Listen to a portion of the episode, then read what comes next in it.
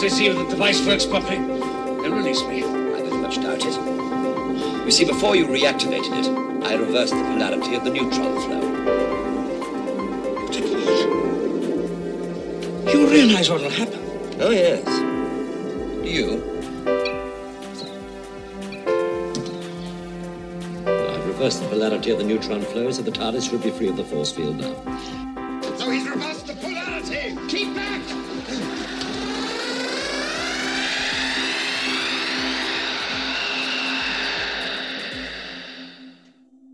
Hello and welcome to Reversing Polarity, a Doctor Who fan cast where um an ancient extraterrestrial entity breaks through the barriers of time to show us just how gay Doctor Who can truly be. Yes, you Thank landed you. it. My name is Rosie and my pronouns are they them. My name is Aim. My pronouns are also they them. And this episode we watched The Awakening by Eric Pringle. It's gonna take a lot for me not to just pop to the cupboard and get some Pringles. Gonna be Yeah. honest. We actually have them in. Pringles are very good. Pringles are very good. Right? I mean, imagine growing Ah. up and your name is Eric Pringle. Like, that's a god tier name.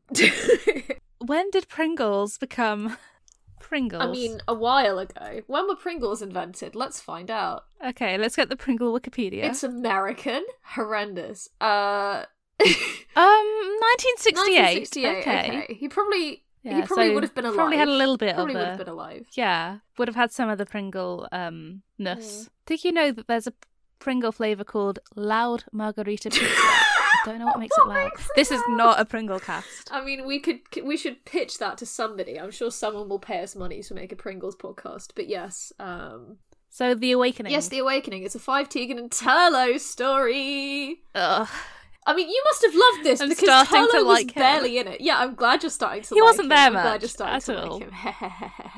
He compliments Five super well in this. yeah, compliment. Oh, this is your plan all along. compliment. I'd seen this one before I had not. a while ago. Um, it it's the first story that I found myself actually understanding the Fifth Doctor fair enough. because I'd seen a few of his stories and I was like, he's a little vanilla. he is he is not doing a what? What is and, he? and Who- then who you realise he's a snarky little guy. He's just a sassy little bitch. Um, so I have a lot of affection for the story just because it's what I just loved that realization. Yeah. And yeah, it's a That is always a good Special one for realization to have. To be like, oh yes, I Yeah. understand this doctor. I have unlocked this doctor. I'm waiting for you to have it with four. One day. I like him So fine. very I like him fine. Um, yeah, no, I hadn't seen this before. I do like Five Tegan and Turlough. They are, of course, the dream team in the Five Doctors. Uh, That's true. and then like trying to think of what other Five Tegan and Turloughs I've watched. Not many, to be fair. Um, um, but I enjoy the Tegan and Turlough No. dynamic. they have very good It is sibling Emma energy. and Wooler were hostility. Um, That's it. That's exactly it. but yeah, I was very intrigued by the premise of this story, and I enjoyed it a lot. So I'm looking forward to discussing it in the course of our episode. Yeah, shall we? Shall we dive Hell straight yeah. in? So the year is 1984. The Doctor, Tegan, and Turlough arrive in Little Hodcombe, a small English village, looking forward to spending some time with Tegan's grandfather. They soon discover that all is not well. Tegan's grandfather is missing, and the locals are reenacting the English Civil War battles from 1643. With the past mixed up with the present, can the Doctor stop the games before an evil entity hidden in the village church awakes? It's a great question. It's such a great It really premise. is. It also pulls up on some like favorite Who tropes, like little village, evil entity in mm, church. Mm. Oh, it's the it's, it's War games. Yeah. Oh god, the war game. Don't use the word war games in Doctor Who. Doctor Who. Don't you know what you're doing to us? you are invoking the sacred right of Gallifrey lore. You're invoking the sacred texts. Do not speak to me of the ancient. I was there when they were written in 1969. Oh my god. Yeah, I mean, as an English Civil War head, I did enjoy some of the some of the uh, reenactment stuff. That was interesting. Mm. As as, as a incredibly, it, it's been about a decade since I last cared about the English Civil War. it looked fairly accurate to me. I love that you can put a date on that. Well, we used to when I was a kid. We used to go on holiday to Corfe Castle, Ah. and they would usually have Civil War reenactors there. So I would get in, really into it every single time we were down at Corfe, and the Well, I'm sure I told there. you before. I did Civil War reenactment, so Yes, that rings a bell. And yet, does I not surprise me pictures at on Twitter. all. I'm sure. Um, Good. Once I got to threaten a man with a frying pan, and that was like the peak of my re- reenactment time. And after that, I just sort of lost the sparkle of not being able to threaten men with frying pans more. You do know you can do that. Yeah, but it was really day. empowering to do it while dressed as a Civil War child. Again, you can do that on any given day. All right, episode one. Um, on the 13th of July, 1643, two forces came to the village of Little Hodcombe during the English Civil War and destroyed each other. As the story begins, Roundheads are riding horses in the village of Little Hodcombe with little regard to the villagers around them. It is not 1643, but 1984. Always a fun one. Can we take a moment to talk about the editing in this section? Feel free. I found it absolutely wild because you're cutting between like this older woman in in like a stables, just poking her head in, and then you're cutting to like hoofbeats. You're watching the horses and you're hearing the hoofbeats, mm. And then you cut to the quietness, and then the, the audio contrast is weird, Yeah. and there's no incidental music. Yeah. This is a really incidental music light story. yeah, actually, now that you mention it. It was a weird choice. It's a very strange story because it's sort of trying to do a kind of ghost story thing, but then it doesn't build a lot of the atmosphere that you would expect from that. Like it still Hmm. gets it because like inherently a lot of it's quite atmospheric, but feels like it It's could not be a doing spooky more. atmosphere. Yeah. Um, But they could definitely have done more with like echo or some form of consistency. A school but- teacher, Jane Hampton, is convinced that her fellow villagers, led by the local magistrate Sir George. Sir, there, I didn't think George was going to be the word that got me this time. It's always George. Led by the local magistrate Sir George Hutchinson, have taken their reenactment of a series of battles too far. Hutchinson tries to assure her that the games are a harmless event to celebrate the war. When Hampton asks him to stop the games, Hutchinson ignores her. What I like the most about this is that it's not even a significant anniversary of 1643. Like, oh, it's the 341st anniversary? That's really important. Maybe this has been happening for 300 years. Every every year, a week is just taken up by these reenactments. Yeah, like that's entirely possible, and that seems the most likely, but This it's is- also hysterical to me that they would be doing that. I know. It's expensive. It's Yeah. an expensive hobby. That's why I'm saying it must be an annual thing. Like they've just got to have this year after year after year. They're not going to invest in it for a one-off. Yeah, it's a wild one. Mm. The doctor promises to take his companion Tegan to 1984 so she can spend some time with her grandfather, Andrew Verney. He sets the coordinates to Little Hodcombe, where, where Verney resides, but the TARDIS experiences some turbulence and lands in what appears to be a structurally unstable church. The turbulence bit is so good. It's just it's, it's they stand around while the soundtrack goes and then Turlough looks a bit worried, and then they all just leave.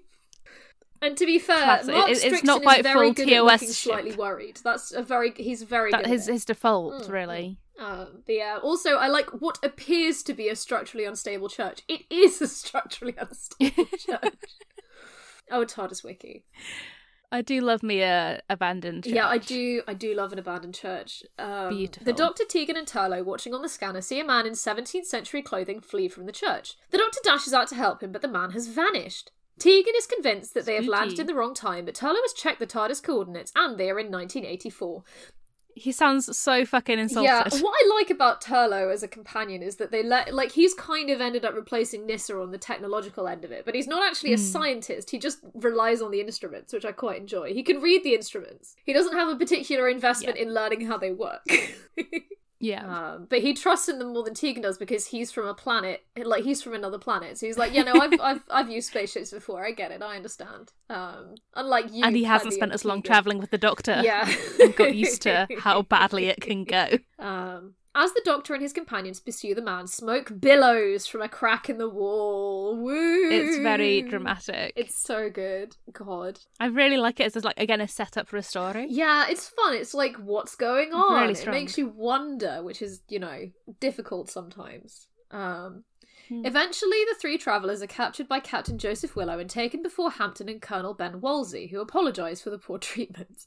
Hutchinson arrives and explains the town is celebrating the anniversary of the Battle of Little Hodcombe. He urges him to join in the celebration. Tegan is told her grandfather is missing and runs outside. Fair. They're like, oh yeah, he's been missing for weeks or whatever, and it's like, what? Wait, and you're just fighting? yeah, it's it's an odd one. Um, Mm. yeah, I like that the setup is that Tegan is visiting her grandfather, or they would simply not have come, um, which is enjoyable. like they, they feel the need to justify their presence in the town and their their their need to search for this missing guy, whereas usually it would just be, oh no, someone's missing, we better go look for him, not just because he's Tegan's granddad. Because it happens to be a relation. Yeah. Um, Tegan, upset, is crying when someone steals her handbag. She tries to get it back. Bad day for Tegan. Yeah. She tries to get it back and runs into a barn where she finds the ghost of an old man. Absolutely hysterical. This guy just grabs the Yes. bag out of her hand. Yes. It's Yes. so weird. Like she's just sat there and then a hand comes in from out screen and goes, yoink! So Poor good. Tegan. Her outfit, by the way, is perfect. Oh, she's got like this very brightly coloured, almost oh, painted Oh, I dress need on. it. I need it. Um, Mustard tights yes. and red yes. I need it. I, I need the whole thing. it. I need the fit. Where where to cop? Same. like um the doctor returns to the church and meets a 17th century peasant will chandler who emerges from a wall i'm always doing that I like Will. he has been hidden in a priest hole Specifically church walls or just any wall that you come across. He has been hidden in a in, no it just just walls generally i'm like the kool-aid man um he has been hidden in a priest hole and believes the year to be 1643 now i understand this as a term a priest hole generally wasn't in a church That was very funny to assume that it was. like it's a great you can imagine Eric Pringle's misunderstanding of the yeah, term. a priest hole for the listeners' It's- benefit is where they used to hide Catholic priests in like stately homes when it was illegal to be Catholic. Mm-hmm. Yeah. Um, it, God, just such a strange misconception that I enjoyed a lot. Um, Turlough rescue. Tur- mm, mm, I'm gonna do it. I'm gonna do you it. can do it. You can do it. Turlough rescues Tegan from the barn and they return to the TARDIS. There is a sparkly projection on one of the walls. I love these sparkly So projections. It's It's very It's 80s. very 80s. It's like chunky pixels. yeah, it's just these chunky white pixels, and they're like, mm, that doesn't look right. Meanwhile, the Doctor and Oh no, it's in the TARDIS yeah, already. Meanwhile, the Doctor I'll and Will the Doctor. investigate the church. Tegan and Turlough leave the TARDIS and are recaptured. Turlough is locked in a building with Verney and stays there for the rest of the story. Mark Strickson needed a Mm, holiday? Question mark. Um, Willow forces Tegan to change into a 17th century costume. She is to be Queen of the May, and then they're going to set her on fire or something. It's not really clear uh, until later when they tried to set her on fire. Yeah, they could have gone more Mm. with that. Uh, the Doctor and Will find a secret passage to Ben Wolsey's living room under a slab marked with a picture of a creature that Will identifies as the Malus, or Malus, or something. The Malice? Yeah, it... I definitely I'm heard it as con- malice, I'm just in continuing our tradition of pronouncing things lots of ways. Um, beautiful. Coming the other way through the passage, the Doctor and Will meet up with Hampton, who found the passengers who found the passage's other end after being locked in Colonel Wolsey's office. They avoid Hutchinson, who has followed Jane down the passage, and the Doctor finds a small ball of metal. Fair enough. Um, the Doctor identifies the metal as Tinclavic, a metal mined by the pterodactyls on the planet Raga for the almost exclusive use of the people of Hakol, a planet in the star system Rifta, where psychic energy is a force to be harnessed. Whoa! Pterodactyls! Wow. Which I think might be from a previous, like, The invasion. uh, not the the invasion. invasion? The invasion is is visitation. Visitation. Visitation. They're very similar. Visiting, invasion, it's all a matter of perspective. I like this when he just goes, "Oh, it's from a spaceship," and Hampton is like, "You shitting me?" and he goes, "Well, if you took it to any other scientist, they would tell you it had an extraterrestrial origin. I don't know why you're doubting me about this. when we've got ghosts." Returning to the church, the Doctor and Hampton and. Returning to the church, the Doctor and Hampton are astonished when a massive alien face pushes its way through the crack on the wall. This is perfect. This is perfect Doctor It is Who. It's perfect incredible. Doctor Who. Oh my god. Oh my god. Like there's It's- gigantic. it is exactly Like like imagine the face of Boe, Yep. but make it the eighties. the face of Boe, but made out of And stone it- with big glowing green eyes, Green glowing eyes. or like a green man carving, but huge. oh, doesn't have the charisma of the No, Green but Man. like the, the the shape of the green man. tall, probably about eight foot tall. Eight feet tall, ten feet wide. Sort of blinks and moves its eyes around a little bit. Uh, Got this very. It's not quite a smile, but it's almost and we end the episode on Hampton yelling, Doctor! It's so dramatic. And it goes on for quite a while. Uh, while the Doctor is like screaming in psychic pain, which he's done twice this episode. It's a very Peter Davison uh, screaming heavy episode. yeah, there's that great bit in the mid when he's just standing in the church and he can hear like echoes of the Civil War, and he's just doubled it. It's a fantastic Peter Davison episode, and yeah, all he's accounts. great. Peter Davison gets a lot of time to spend being in pain on Doctor Who. Mm. They're like, we're gonna hurt almost- you, Five. We're gonna hurt you bad. it just gets It just worse. gets worse. Um, yeah, it's also a relatively companion light episode, so there is a lot of fire. Yeah. Like we say. Turlough gets locked in a cupboard or a closet, perhaps, for an episode and a half. Are you saying that Turlough's in the I closet? mean, only physically. Metaphorically, he is out of the closet. He has told everyone he knows. Oh, we should do a special episode on how did each queer character come out according to us. Yep, fan fiction. Sounds good. Um, but yeah, I mean, this is a good episode. I will admit to finding the pacing of this story a bit weird. I don't know exactly what it was about it, but mm. there was a lot, a lot, a lot of setup. And because it's t- only two parts, it feels like if it was a four parter, the setup could have been split and we could have had some more like Tegan worrying about her granddad and some more introducing Hampton as a character and all this other stuff. I did like it, but it mm. just felt strange. Yeah, I think so. It was originally pitched as a four-part episode story, and they realised that they were fleshing it out. There wasn't enough for four episodes, so they rightly decided to do it in two, which is a choice they very rarely made when they could have made it more. Maybe three would have been like the nice middle ground. I don't know. It just feels like um I mean just like I say I felt like there was almost too much setup, but that doesn't make sense because there wasn't I don't know how to explain it. It just felt weird, like slow. It feels like there's a lot of telling rather than yeah, showing. Like You're given the information rather than encountering yeah, and I enjoyed the sort of the bit where it's like, oh, is this Civil War times or a reenactment or what? Uh, but then they just sort of lay That it out been really really, fun to- clearly. Yeah. It'd be fun to have some more confusion Yeah. around that. Cool. Episode Oh, two. yeah. The creature roars and spews smoke. They escape from the psychic projection of a cavalier and, remo- and return to the house via the tunnel. The doctor realizes that the malice in the church was discovered by Verney and Hutchison and Hutchinson. The latter tried to exploit the creature, but it used him by organizing the, the, war games. game. The war games. Whoa! What is he? The war chief? The psych Honestly, the psychic energy released by the war games has fed the malice. The Doctor and Jane again try to persuade Hutchinson to stop the games. The final battle will be for real. He refuses and orders Wolsey to kill the Doctor. Once Hutchinson leaves, Wolsey joins forces I'm with really the Doctor. grateful to this TARDIS wiki summary for teaching me the names of like 50% of the characters because I simply did not learn them. They're not well named. I was struggling. There was there's the, a guy with fantastic hair, Mm. and I wasn't. I don't want to note it down because I'm like I don't know which guy it is with fantastic hair. Mm. Who But, like, knows? very soft looking brown. Do you mean hair. the one who was in charge of the Cavaliers? Because I don't know his name, but he did have fantastic hair. I think so. I couldn't tell if it was a wig or not, but it was very good. It was good. I wanted it. Anyway, the Queen of the May is, which is Tegan, is taken in a horse-drawn cart to the village green where she is to be burned. Hutchinson suddenly notices that the Queen is not Tegan, but a straw dummy that has been put in her place by Wolsey. Hmm. Hutchinson becomes angry and orders his men to kill Wolsey and the others. There's a lot of ordering death about. yeah, and not a lot of actual death.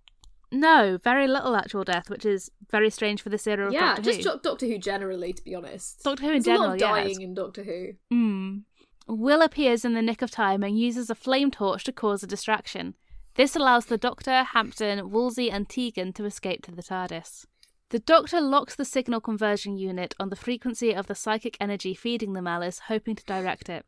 Willow and a trooper try in vain to break their way into the TARDIS, and Turlough and Verney knock them unconscious with lumps of masonry. The Doctor blocks the energy, and the projection of the malice in the TARDIS dies. The real malice desperately tries to drain all the psychic energy from the villagers. It's basically an is this the Colin Robinson of Faces? Yeah. Am I wrong? Just to give it too much power, it'll replicate itself and then bore itself to death. Maybe that that would have been a very funny way for the Mm, story to mm. go. And then we'd have like a baby malice face. Indeed. He creates a corporeal projection of three roundheads who tried to kill the Doctor and his allies. However, they are dazed and conf- however the dazed and confused trooper stumbles from the TARDIS and into the main church area, becomes surrounded by roundheads who decapitate oh him, then vanish. It's a lot. Um, Hutchinson arrives and holds them all at gunpoint. When the Doctor tries to talk Hutchinson out of the thrall of the malice, Willow attacks the group. In the scuffle, Will pushes Hutchinson into the mouth of the malice, destroying its medium, which doesn't make yeah, any they sense. never but explain I'm here what the for medium it. is. They're like, oh yeah, he has medium. Like what? Yeah, I think someone's like compares it to like a psychic, and the Doctor's like, no, not like that, but never really goes into Mm. it. Realizing it has failed, the malice prepares to destroy itself and everything around it. The church begins to collapse, and the Doctor leads the others, including Willow, into the safety of the TARDIS. The church then explodes. It- it's a good old little model blowing up, very reminiscent of our favourite, the demons. Yeah. It's oh This- man, it's Yeah. There's this whole like rumor about a deleted scene where they blew up a lich gate, right? And I'm like, man, that sounds like Doctor Who. Not blew up. They um the we'll get to it in oh, behind I'm the excited scenes, to hear but it's it. a excited story. to hear it. Um, inside the The TARDIS, Doctor the Doctor's companions.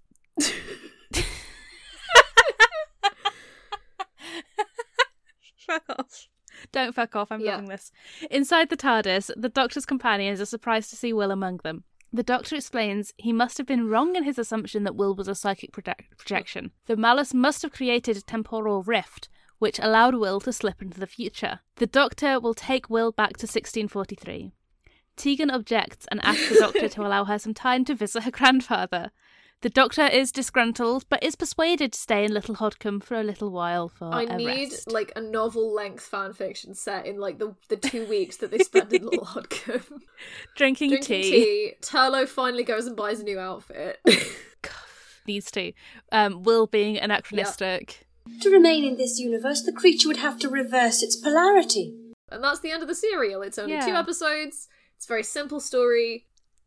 What Is did we it? think? Well, I say simple in the sense that it can be wrapped up within two episodes. Yeah, I, I think it, it works really well as a two-parter until you start to think about it. Yeah, there's a lot of uh, implications that have not been fully thought out by Eric Pringle. Which would have been really, really fun to explore. Yeah, I mean, I did just look this up in Inside the TARDIS: The Worlds of Doctor Who as it happens, and its only mention is that it is uh, essentially a reworking of the demons. It, it, uh, it's like the sci-fi B-movie version of the demons. But not as funny. yeah, yeah. I don't know. I mean, it's just the We sh- 1980s version of the demons. It's like the evolution of conceptions of TV horror and you know special effects and all that kind of thing. Growing Hmm. like disillusionment with Chariots of the Gods. Hmm, I'm sort of following that thought through and thinking because that, that that what makes the demons good is it's such a meaty episode. Yeah. Like there's a lot going on and it all thematically links together. Where I don't think this does. Yeah, it doesn't. Which could also be a be a change in those those ten years between. I think it would have been interesting if they'd linked more with the mallet. I mean, we can talk about this in critique, but I think it would have been interesting if they talked more about what the English Civil War was and why the malice fed on that specifically. Mm. Because you know, Yeah, that there are so many other different conflicts and different types of psychic energy. They could have gone for something about industrialization. yeah, like the Luddites or whatever, and how that causes disruption. Yeah. could have, could have, didn't, could have. An apple a day keeps the, uh... No, never mind.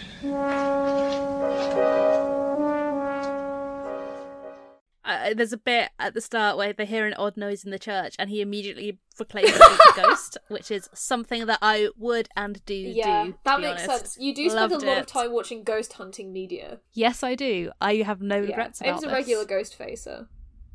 I am. I, I I I have considered many a time going on one of those like ghost hunt nights. I'm yet to do it, but may- maybe 2022 will be the year. Maybe that does sound like fun. Year of the ghost. Right? Um, yeah, I uh, the, it's it's such a short episode that there's not a lot for anyone individually to do. But the Doctor is just having a gr- like he's he's on a roll this episode. Like He's on form. It's de- I think there's a reason why this is the episode where I got him. He's just on the top of his game. Um, there's this bit in episode one where he wants to leave the sort of organizing room where they're organizing the games, and rather than just going, he Yeah, yeah. shoves the papers off the table and he's legs like, yeah, it. sure, I'll listen to you. hilarious. Bye, and just runs. He's per- like.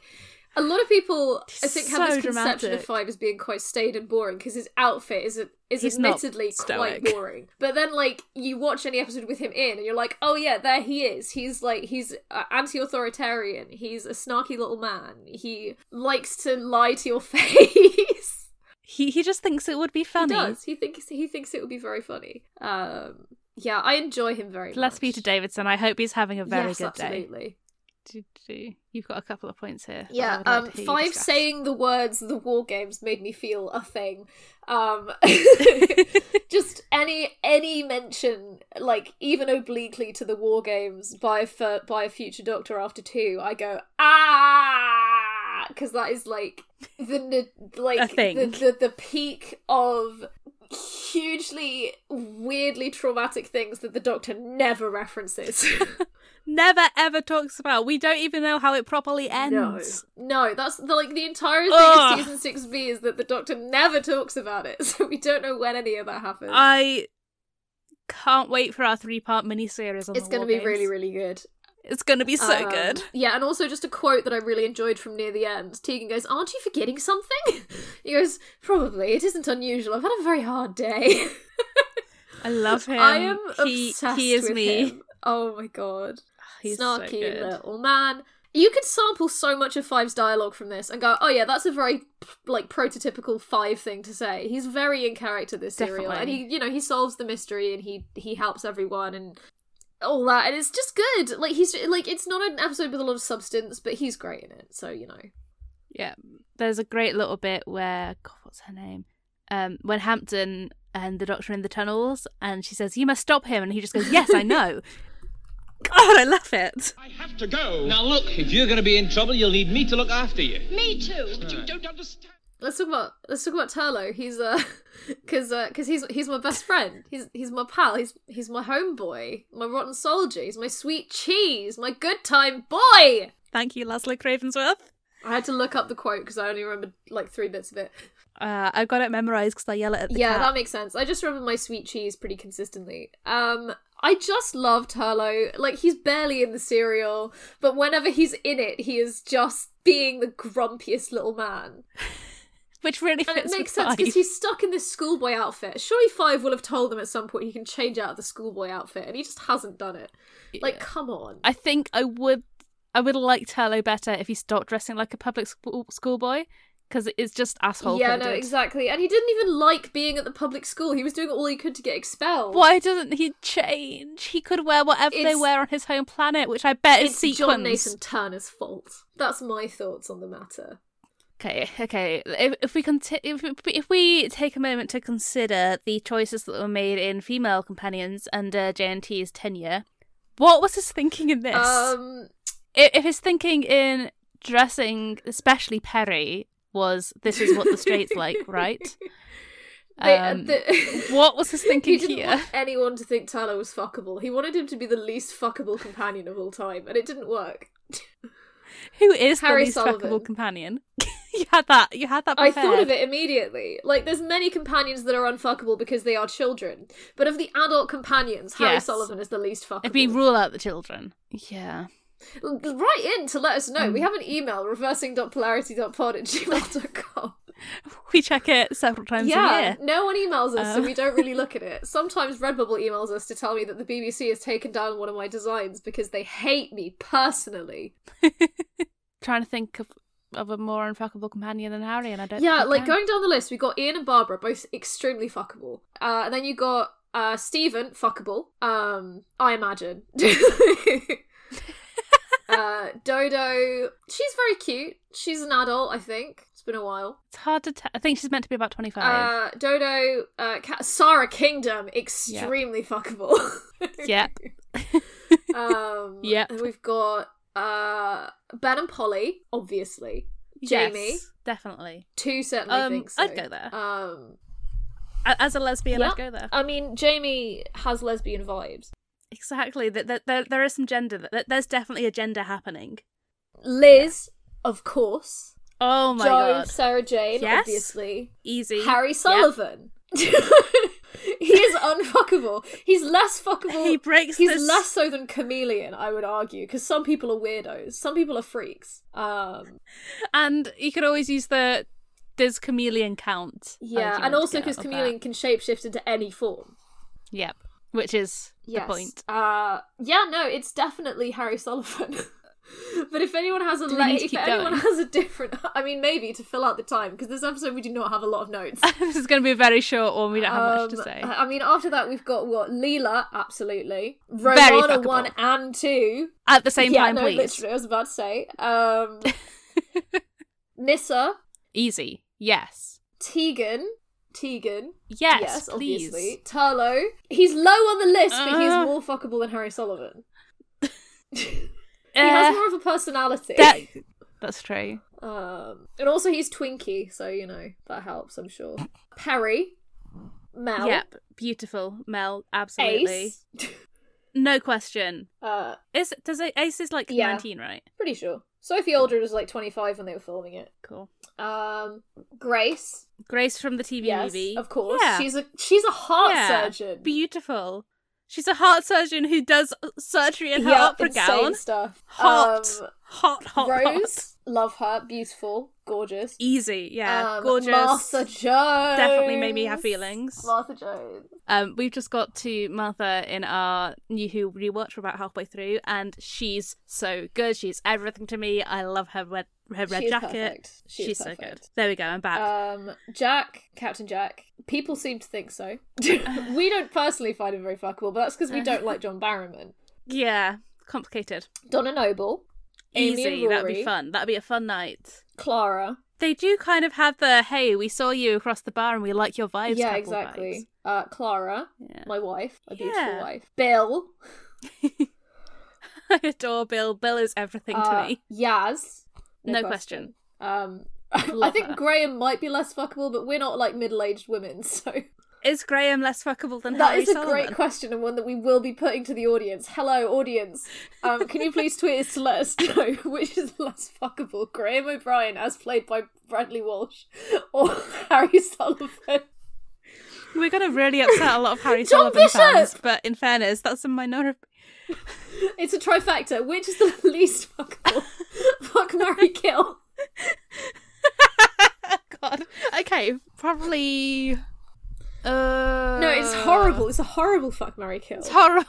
It's a horrible one. We'll, I we'll- probably we'll say it's the characters, not the actors. fuck Graham. Okay, Yeah, fuck Graham. Marry Dan 'cause he Yeah. seems nice. that's Kill about Harry where I'm at as well. Mm.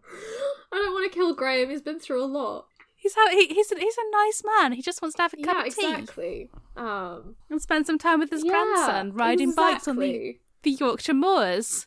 Let them have a good Yeah. time. Oh yeah, we missed and we join missed unit. Ryan on the list, didn't we? Uh, probably fuckable. Yeah. Oh yeah, and all the unit soldiers as well. Well, obviously the brig is very fuckable. As the third As doctor the third knows. doctor knows exactly. Um, I did text you in the middle of the week to, to, to ask you which versions of the Doctor have fucked Shakespeare, and I and your reply of yeah, all of no, them. all of them, right? Yeah, all of them. yeah, you're Every right. single one. All of them. God, what a conversation we've just had to avoid the fact that we have nothing to say. It's like reasons that Victorian women have died in sensation novels, and it's like the window was open for too long. In fairness, that yeah, no, irks me. exactly. Um, and then we've got, I think Tegan. We can sort of use. We can talk about more in the wife section, so it's a bit bulkier than usual. As usual. but she's great. Um, Yeah. doesn't have a great deal to do, but that's part of the course. Neither of the companions do. I would argue that nobody has a great deal to do because the episode is all exposition. Yeah, yeah. That that's I enjoyed it. It's a really fun Yeah. exposition, but I think that's the heart of why we don't have much to say about it. it's not character centric in the way that we enjoy. Mm. On your knees, Doctor. inherently, I think that being a cavalier for reenactment and wearing a cavalier wig is a little fruity. Um, I just like the right, entire concept definitely- of dressing up as like a Charles the First uh, sympathizer is like it's not great, but you end up you end up looking just very Liberace. I don't know how to explain it. and, and there's something about the inherent homoeroticism of men fighting side Mm. Sorry, by I've side. just realised what the outfit reminded me of, and it's the guy in Pocahontas when he has the song about gold. Oh like, my See God! how I glitter. That's what that, that's what it made me think of. So made me think of a violent Okay. colonizer. um, That's about right for but he has a queer coded song in a Disney movie. Um, That there's such a shortage of mm, those. mm. But yeah, not a very gay episode on the whole. Uh, I was sitting there. I, I spent a good half hour after I finished watching it, sitting there staring into space, thinking, "Is there gay like subtext? Hampton wears trousers. Is there any She wears a queering of anything?" And there's just not. but A, she is also a middle class woman in the countryside, so obviously she does. um, you've also put here in all capital letters. Look at Carlo. him. Look at him. Yeah, he's. This is also how I feel He about looks five. depressed. This is also how I feel about five. Look at him. Especially, he doesn't do it. Both of them He look doesn't do it repressed. this episode, but whenever he's wearing the little half moon glasses, I think, yep, that's a that's a that's a gay man. Um, I think mm, were were Tegan and Turlough in Modern Who, the showrunner would try and force romance on them, and it Mm. I think it depends on the showrunner. If it's RTD, they would be lesbian, gay hostility, like they are in the classic series. Moffat, Yeah. I'm not sure if it's sure. Moffat, then they Because, like, I don't know that he would have. I don't know that he would have a TARDIS team like this. Like, he, He seems he to doesn't pref- have the- He the seems to stones for it. prefer like one to one Doctor. women in love with the Doctor. Aim. Let me finish my sentence. he seems to prefer one to one Doctor companion teams. Like having Rory in was kind of like a you know that was for like one season, one and a half seasons, and then they went back to having the Doctor Hmm. and Clara, and then the Doctor and Bill. Um. So he seems to Hmm. prefer the one to one thing, and then you get to Chibnall where he prefers having a big TARDIS team. So I think Chibnall might have a Tegan and a Turlough, but um, I'm not sure whether Chibbers would go romance or not because I was I thought Ryan and Yaz were going to have a weird forced romance, and then they didn't. So They definitely had like a moment of it. yeah, and then they sort of gave up on it, which thank God because Thasmin rules my heart. It, I love them. Every day I see new Thasmin fan art, and I, I, I, I think things are going to yeah, be okay. It's good stuff. Um, the other wife we've got here. No, we're not in wife yet, Not are we? Yet. I think I, was, I, I thought of of Jodie Whittaker, and my heart went Yeah. to wife. Let's go with uh, gender quickly, just because I want to hear you justify Can you- this one. You're one of these television chaps, then? Uh, I am no sort of chap, sir. What do you mean? Anachronistic peasant boy definitely appeals to my gender aesthetic. There's something softly androgynous about that woven tunic that I wish I could pull off in modern society. yeah, I mean that does make sense. I, I wish to be confusing, out of place, and simple. Will is a very strange character in that he's barely a character at all, but um, he does have he is, He is working there. the aesthetic. I, I just love his look. It's almost sort of like there's something Adric in the way he's Yeah. styled, but with softer lines, if that makes any sense at all. It's a yeah, yeah. He's just a grubby little boy. Mm, maybe that is part of my gender that I need to just sit and think about for a bit longer. Mm. Grubby, gremlin esque. Yeah, yeah. No, like There just we like we go. say, it's just not a very not a very homoerotic episode, and there's not really queer themes to the story unless you think about like I don't know the distortion of time and like the history. But even that is done in the non-interesting way. used as like a, a hammer to Justification yeah, for crime. like, it's very heteropatriarchy what they're doing. So you can sort of say that this is a story about how men ruin everything, but that's a lot of Doctor Who. Um, I think it's also that because it hasn't given itself the time or space to let it be anything other than the norm, and that was the norm at the time and still is to an Yeah. extent. And that's why, rather than any creative intent, it's an interesting one. yeah, fun. I enjoyed it. It's like it's like popcorn. Mm. There's not much there, but it's all enjoyable. Oh, sure. Lots of people. And there's a woman. A woman. A woman? Hey. How are we getting to Wife City this time? Um, well, we're walking through a slowly widening crack in an unstable church foundation. Certainly how I feel Yeah. today. um, and then suddenly, boom, the church explodes, but we're in Wife City. Let's just power through it. Let's just power through the whole thing, please. Okay, okay. Tegan is Yes. wife because have you seen her? Have you heard her words? She's just perfect. She's managed to persuade the doctor to go and visit a small village in England that he doesn't want to go to, solely because her granddad is there. And there's no guarantee that her granddad's going to be like there when they actually manage to arrive, because like the doctor doesn't know how to pilot the TARDIS. It's a miracle he gets there. Mm, and that's never Mm. questioned. That would have been a really fun thing for them to question more. Anyway, um, I think we've talked a lot about Tegan as wife. Yeah, before. just refer to previous And- episodes about Tegan. Like she's just.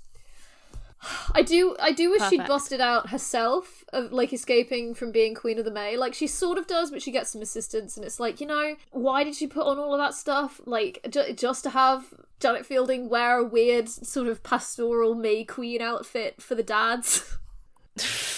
they could could have been a better dress. She could have just worn her same outfit throughout, Mm. and yet. Um, the other wife you've got listed here is is yeah, Jane she's Hampton. she just has a good vibe. Um, similar to the lesbians in Hmm. Stones of Blood, but not quite as powerful because it's not as long and she's not in it as much. Uh, and I like her Yeah, outfit. and she doesn't have as much yeah, agency. I like her outfit. It is a good outfit. It's like an emerald. Yeah, emerald green sort of felt or tweed waistcoat and trousers. Um, cool, sort of low bun. She's got grey hair. Dare I say, like academic? I'd like to fuck. That that Yeah. tracks. Um, she wants people to stop doing war, which I'm always in favor of. Cool. Yeah, sorry for the short wife segment, guys. It's just not full of women. There's two women in it. There's two women in it. Maybe, maybe Which is the more than some is a woman. stories. Shall we wife the big head? Yes. she's flexible. Look at her weirdly scuttling up the wall of the TARDIS and turning her head all the way round. That's appealing. That's sexy.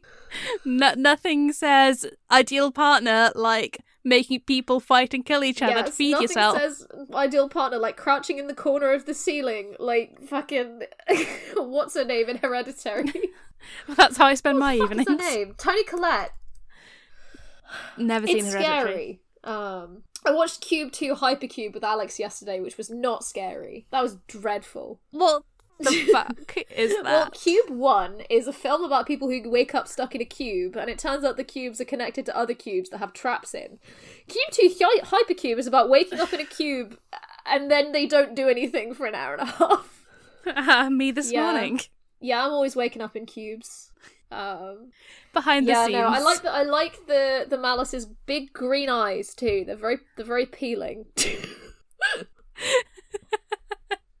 Sorry, I'm holding you hostage in the Uh, uh, wife behind the until I wipe yes, the Malus. just think. It scuttles up the wall of your home and it brings you a lovely cup of tea, crawling up the side of the staircase to bring you a lovely cup of tea in bed.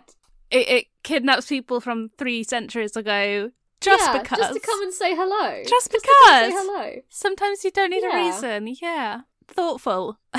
Today's science fiction so often becomes tomorrow's science fact. Behind the scenes, this story had the working titles of War Game and ooh. Poltergeist. Imagine if it was a bigger story, basically like War Games 2, I- though. Ah. Imagine if instead of this, this was just the continuation. It just picked up at the end of War Games with five. Dealing with that. Ah. There we go. Now that's an idea. Now we're playing with Truly. portals. I wonder if Big Finish has done like a war chief thing. They must have done, right?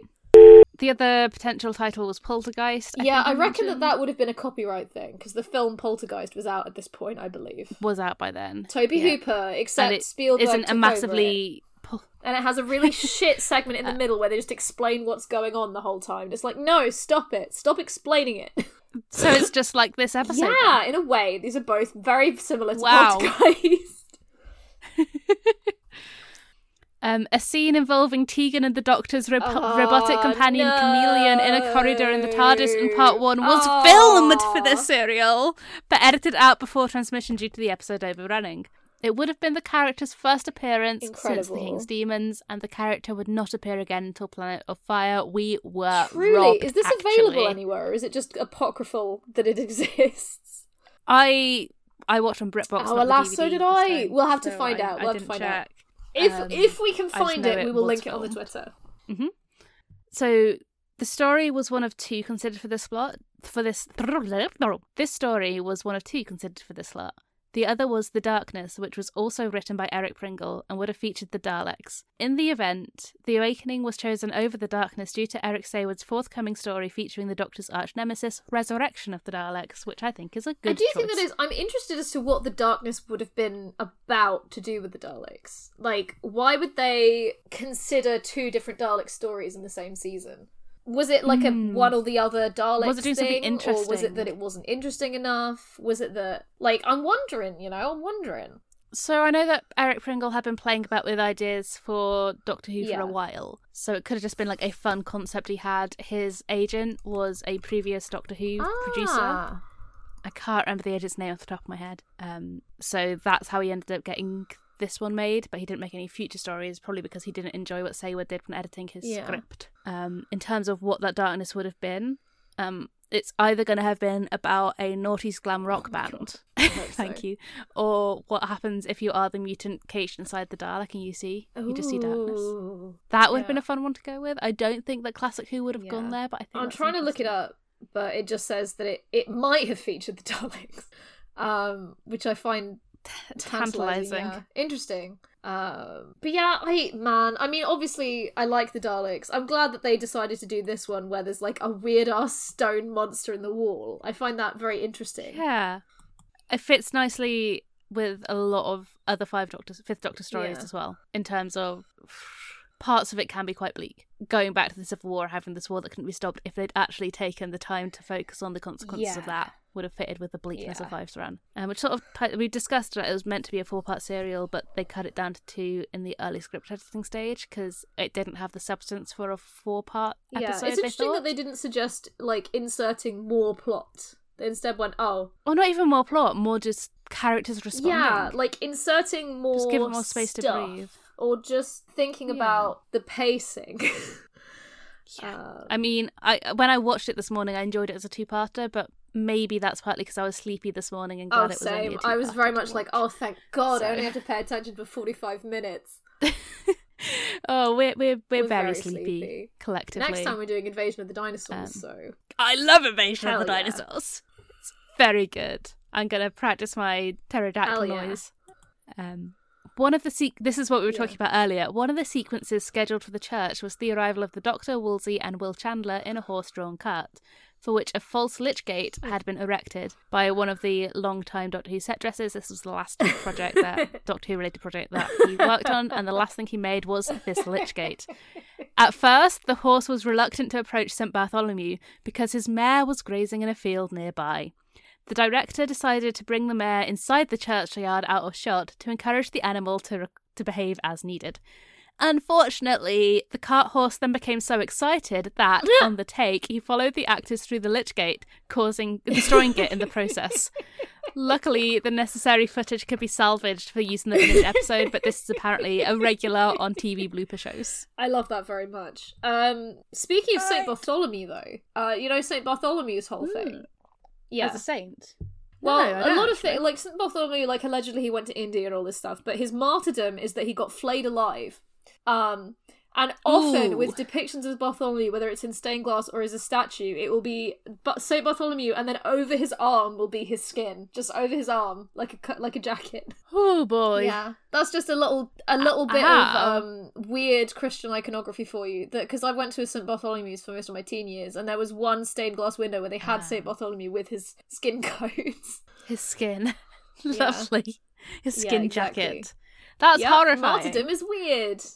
Yeah, um, I went to a church called St Jude's, and I know that St Jude is the patron saint of lost soul, lost souls, which I always quite like as as just a, a sentiment. That's the only saint I know personally. With Yes, friends. of course, we get absolutely. tea every Sunday.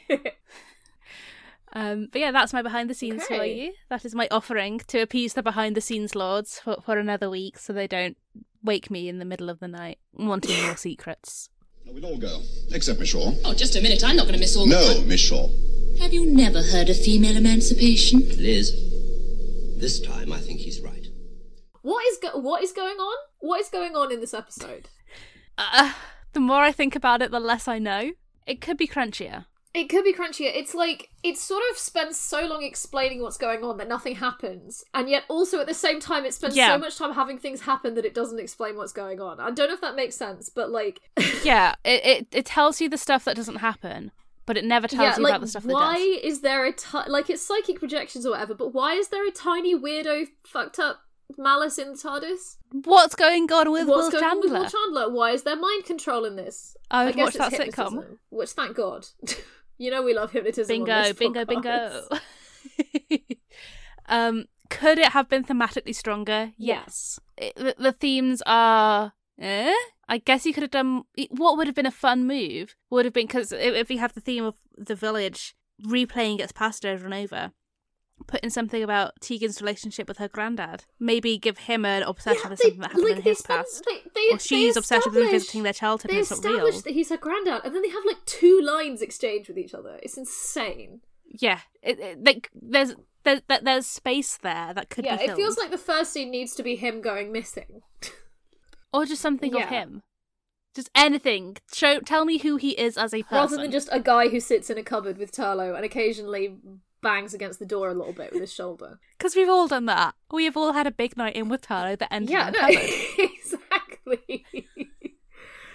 Yeah, no, the thematic thing it is it is tricky, isn't it? It's like the it sort of draws on the discussion I wanted to have, which is is this folk horror? Because it, mm. it has so many Yeah, shall we jump yeah, straight into that jump back to the conversation? other one, but it has so many Yeah. trappings of folk horror and so much stuff in it that feels like it's drawing from like an M.R. James story. But Yeah, the, exactly. the atmosphere and the lack of theme means that it really doesn't feel like a horror story in the way that I think it's supposed to be, if that makes sense. Yeah, like a, a good folk horror story, even if it resolves, leaves you feeling slightly haunted because of what you've seen or experienced. Yeah, and it tends to not explain where things have come from quite so emphatically as this one does. Like, Yeah. obviously, the Doctor being present makes folk horror less folk folk horror-ish. Like Stones of Blood, the fact that the Doctor is there to solve things means that it's slightly less. less folk horror. What if they'd put the explanation of what the Malus was in part two rather than part one? So part one was surely there's no sci-fi explanation and it feels like folk horror. Yeah, or if it was like.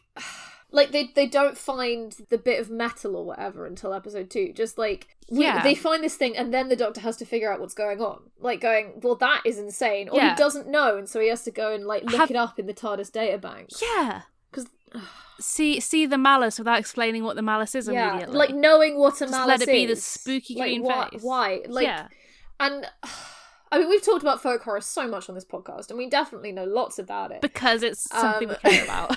But like, I, I compare this to M.R. James specifically because M.R. James often has this theme of like something buried deep beneath the earth that should not be uncovered, which Mm. then causes like Yes. psychic Oh, boy, yeah. consequences for everybody. So, like for example, I watched the Ghost Story for Christmas, The Ash Tree, which has my boy Edward Petherbridge in it, um, who's playing this Nice. Oh, my plan for tomorrow is just catching up on the last several years of that. What Ghost Story for wait. Christmas? Yes, Tractate Middoth, all of that, very good. But I, I, my the one I watched was from like the seventies, um, and it was Mm. Edward Petherbridge is this this earl who goes back to his ancestral home after his I think his brother or his father has died, and there's this tree that keeps banging against his window, and he's like, oh, I hate this, I hate this so much, we're gonna have to cut down this tree. Um, but he doesn't cut down the tree, Mm-hmm. and then he goes to sleep in a different bedroom, and he gets eaten to death by baby-headed spiders. um, and then they We've cut the tree there. down or like burn it down, and they find that there's like a dead witch in the trunk of the tree. And the thing is, right, is that I explained that in a way that made it not scary because I explained what happened, which is what Doctor Who did in this episode. Yes.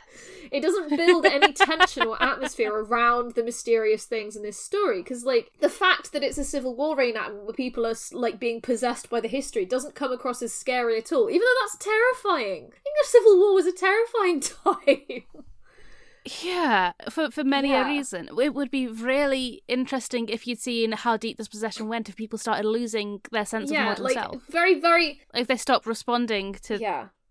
They could have got Yeah, done very brief more. explanation of the English Civil War for listeners who may not know. In the 1640s, um, everyone got really mad at Charles II, because, oh, not Charles II, Charles I, um, because he was overreaching his authority as the king, and they tried to bound him in with Parliament, and then he didn't do it, and he shut Parliament down when he shouldn't have been able to, and he was generally being a bit of a tyrant. So they started a war in an attempt to topple him. And that was Oliver Cromwell and the Roundheads versus King Charles and the Cavaliers. They they d- eventually Yep, Oliver Cromwell, famous yes, famous Puritan. Puritan. This is the only time that Britain has had a republic in quotation marks, and Oliver Cromwell fucked it up for all of us Mm. by being a horrible despot.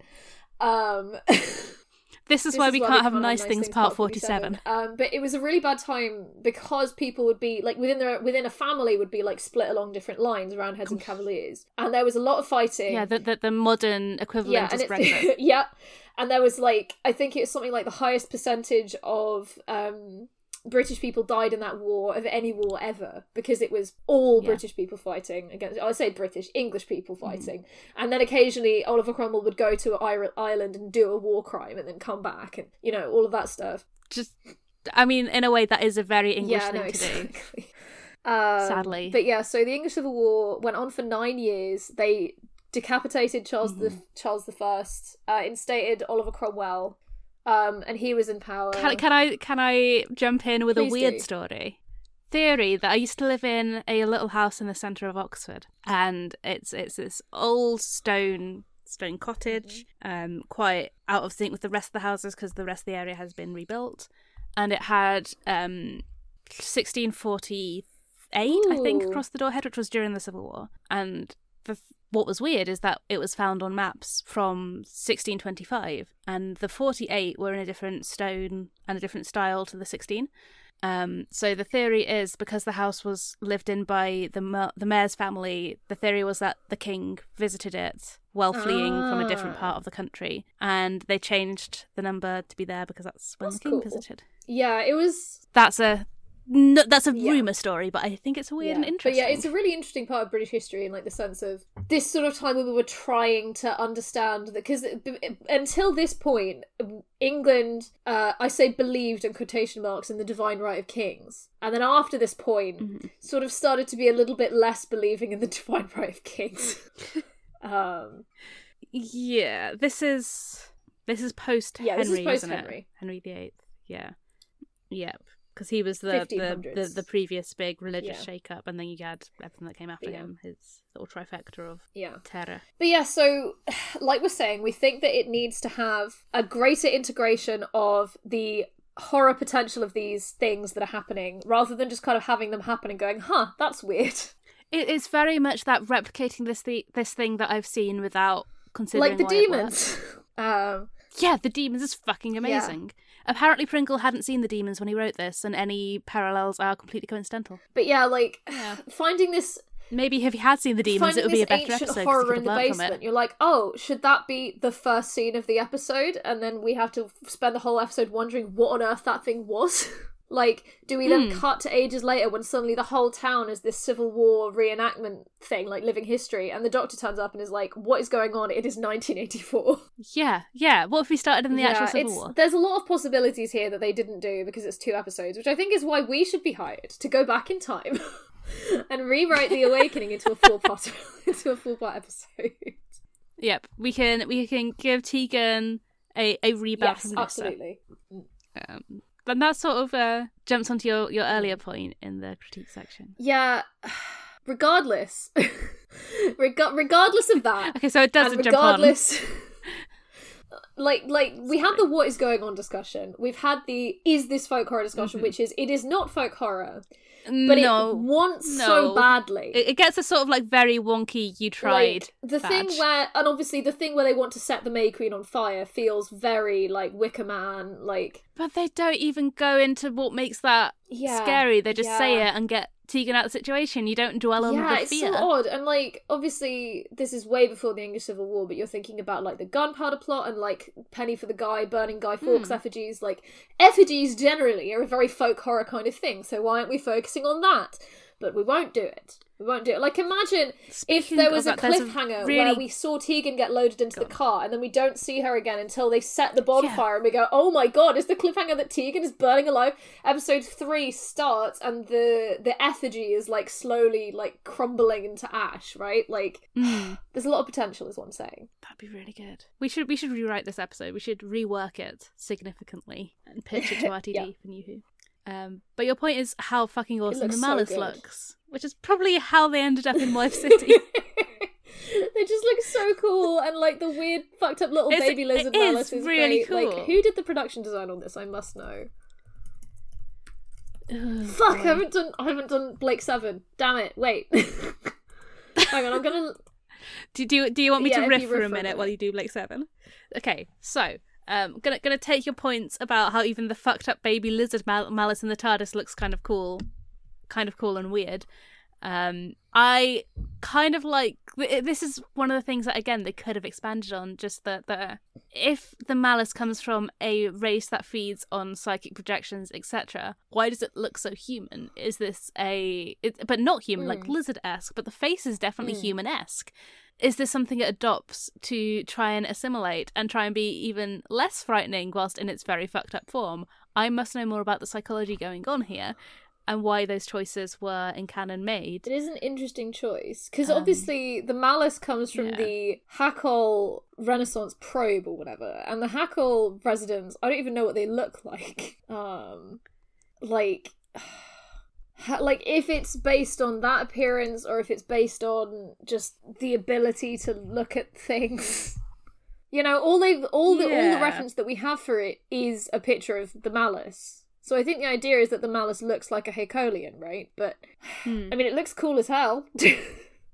It looks very, very, very cool. Um, but yeah, uh, my my other point that I want to bring up and critique was: should Will have stayed on as a companion? Yes or yes, like a Mark II Jamie coming back. Um, I enjoyed Will. Will has always been a really nice replacement for that sort of Adric character, but completely flipping it. So Adric being the know-it-all, flip it to Will, who knows very very little. Um, I just think it would have been a really fun addition to the TARDIS Yeah. team, and they should have done Great it. Great news! I found out who designed uh, the Malus. It is Tony Harding, Go who on. also designed K9. Um, he says that Really? the Oh, Malus a is one of buddy, his a friend, the, a uh, mate. Malus was his favorite monster to create, and I'm like, hell yeah! Nice. Hummy.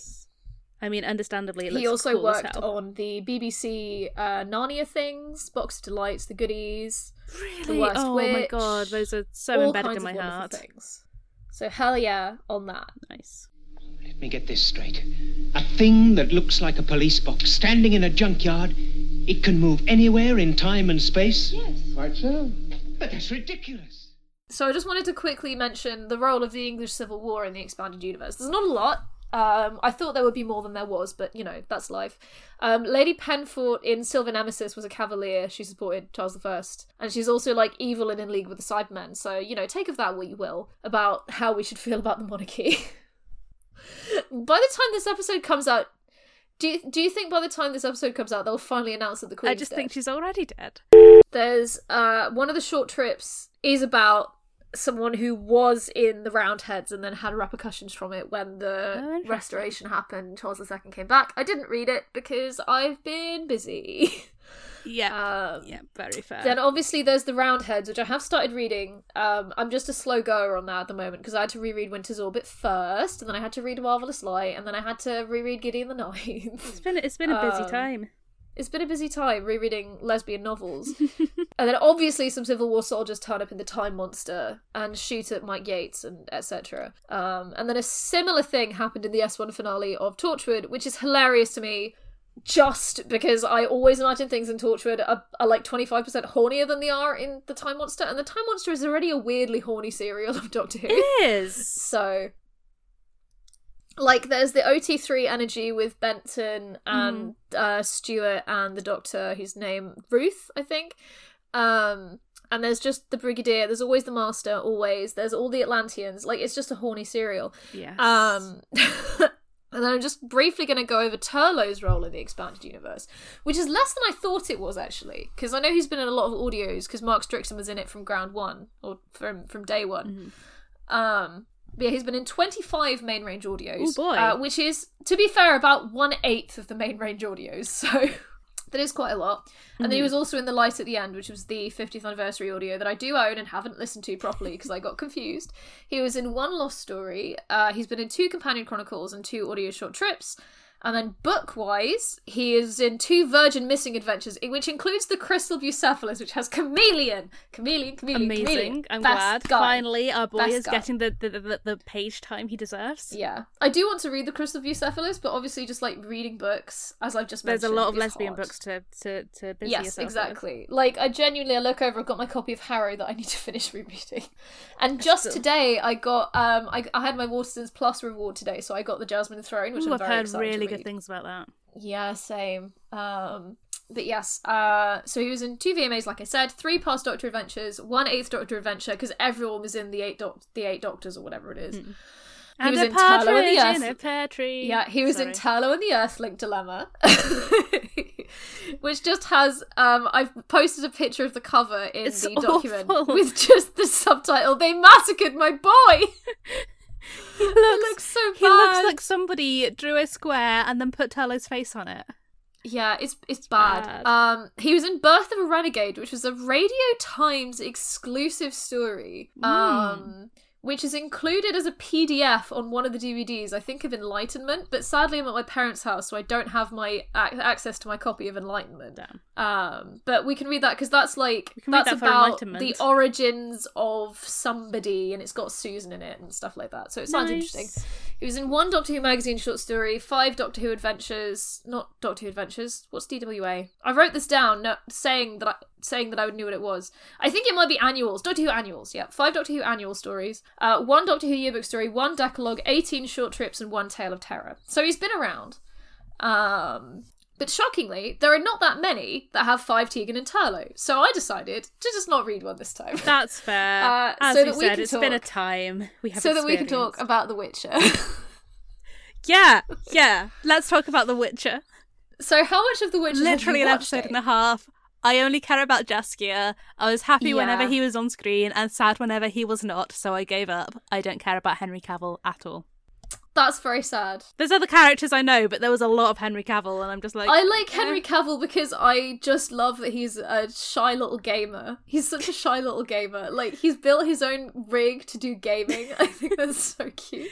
I was, he was um, in the Hellraiser game where they go into virtual reality. I think not Hellraiser game, Hellraiser movie.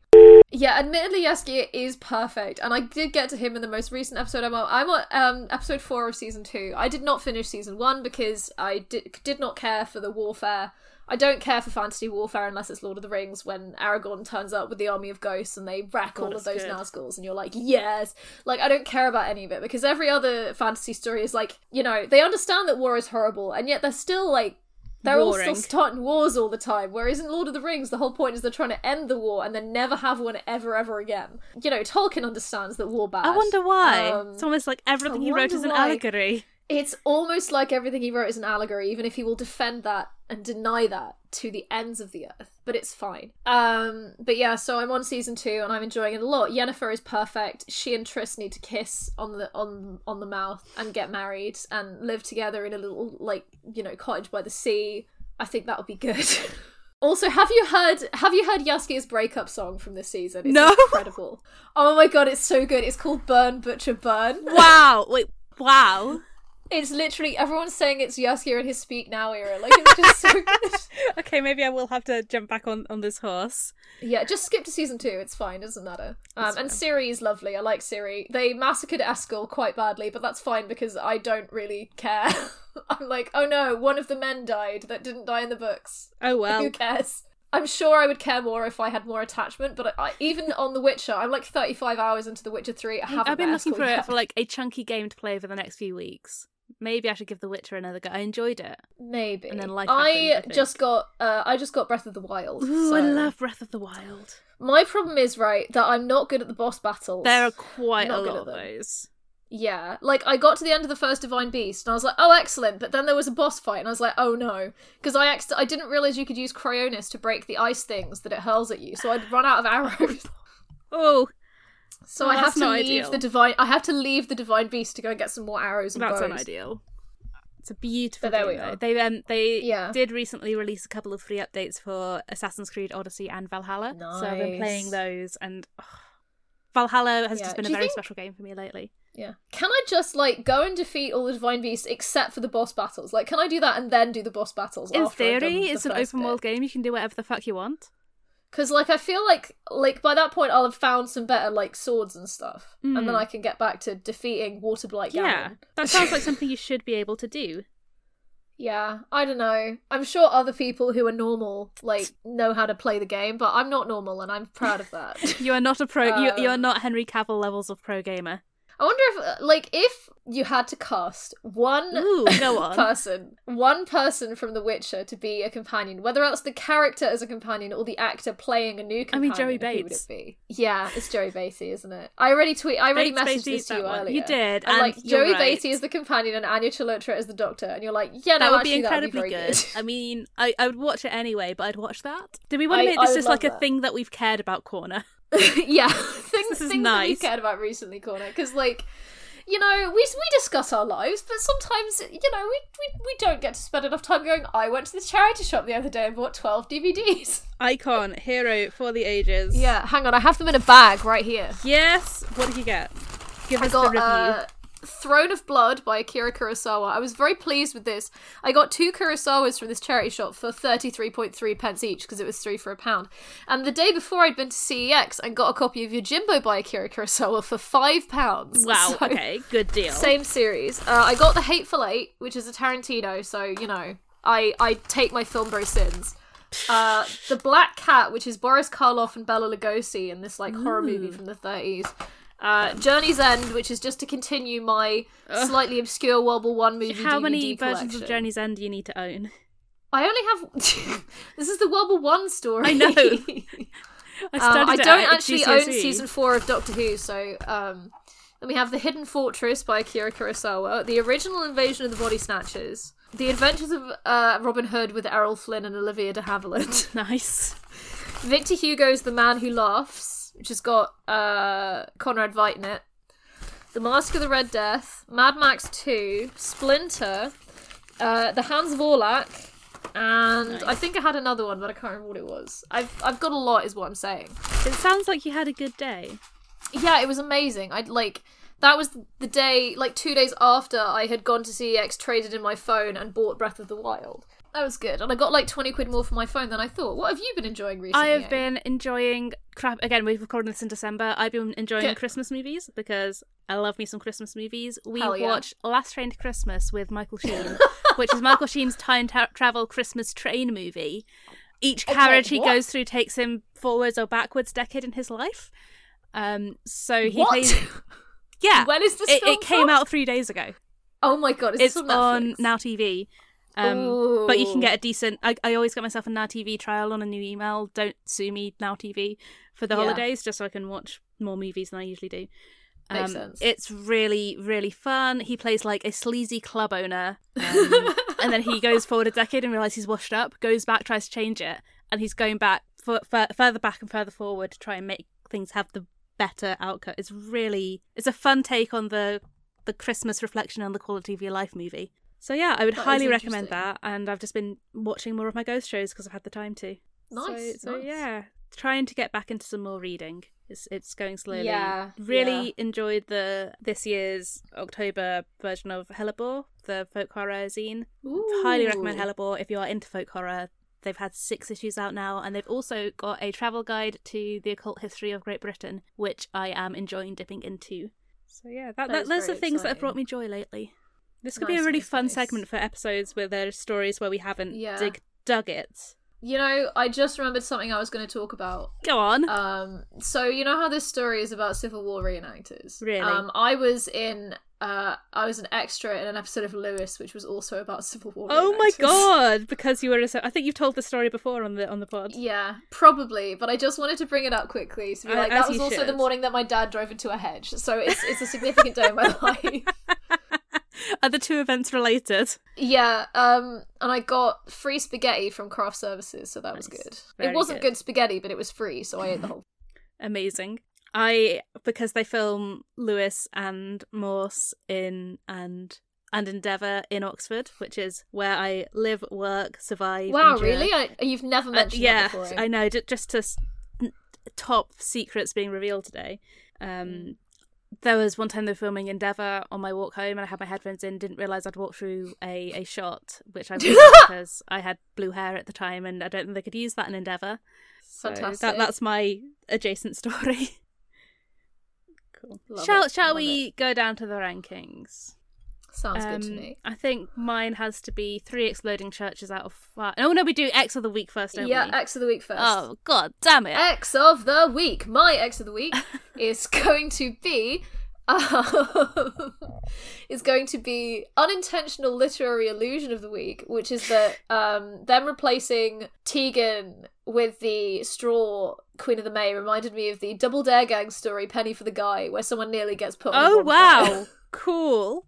I recently um Double Dare Gang is a book that I loved in like year five or six, and I recently was teaching in a year six class and they had a copy of it on the bookshelf. So of course I immediately went to the bookshelf and took it to read during reading time. Very good stuff. One of my favourite horror stories Sounds, ever in that, in that book. Um, I think my X of the week is gonna be. Oh boy, a blooper of the week with with that destroying the Lichgate prop. Oh, absolutely. I, I think that's golden.